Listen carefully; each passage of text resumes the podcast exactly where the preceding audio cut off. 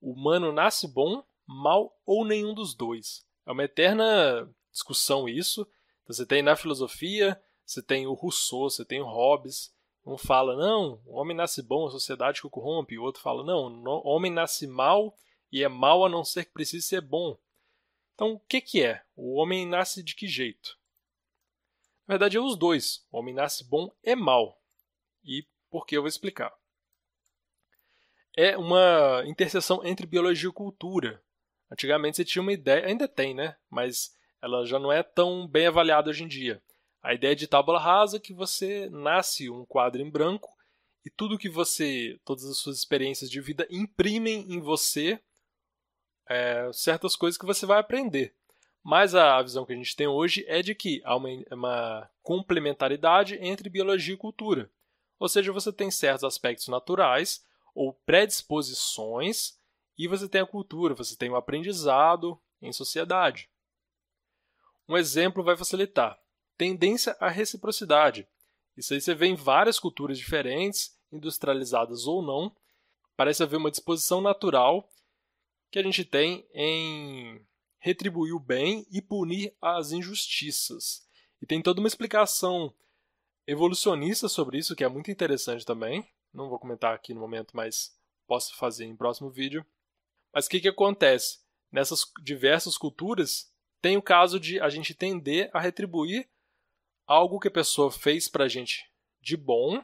Só que, por exemplo, se eu faço algo bom para outra pessoa e ela é, me faz o mal ou não retribui, aquilo ali também vai me gerar uma, um certo desconforto. Então pode gerar raiva.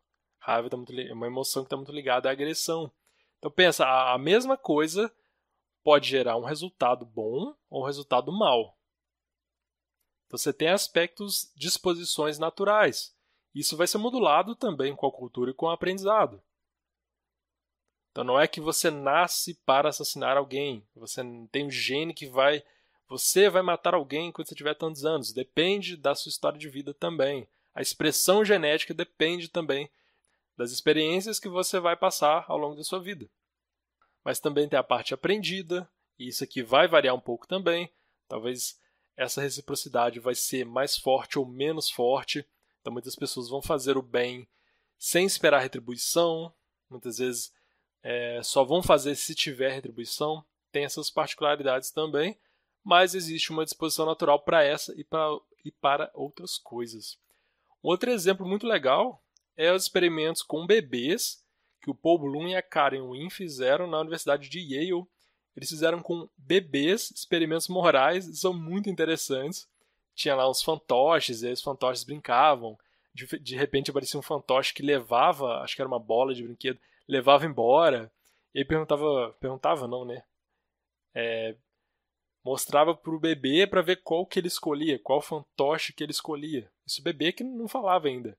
E, e dava para ver que ele recusava, na maioria das vezes, esse fantoche, digamos, mais malvado e pegava os outros que eram mais colaborativos. É um experimento muito interessante, você pode dar uma olhada aí, se você quiser se aprofundar nele. E é um assunto amplo também, né? É uma discussão milenária aí.